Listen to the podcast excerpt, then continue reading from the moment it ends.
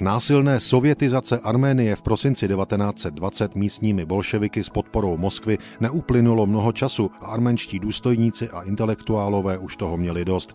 Vlastenečtí vojáci byli popravováni a vězněni a například zásoby pšenice odváženy do Ruska prakticky bez náhrady.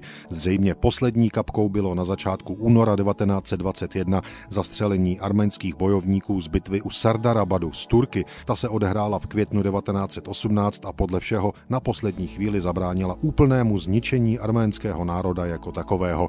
13. února 1921 tedy pohár arménské trpělivosti přetekl.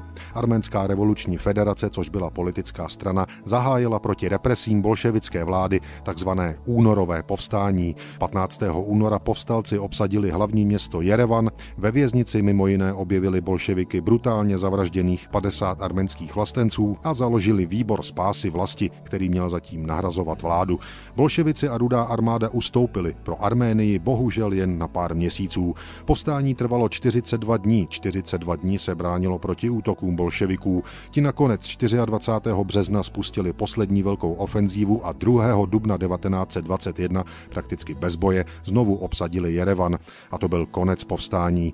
Výbor spásy vlasti, vedení Arménské revoluční federace a tisíce Arménů uprchli nakonec až do Perzie, aby zachránili holé životy.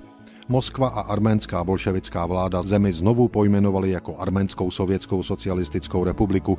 Bolševici o důvodech vzpoury později zřejmě diskutovali, protože rozhodli o zacházení s arménským obyvatelstvem s větší tolerancí a menší brutalitou. Arménští politici v exilu si ještě v únoru na Moskvu stěžovali u společnosti národů. Žádnou odpověď ale neobdrželi, nejspíš proto, že bolševické Rusko nebylo členem.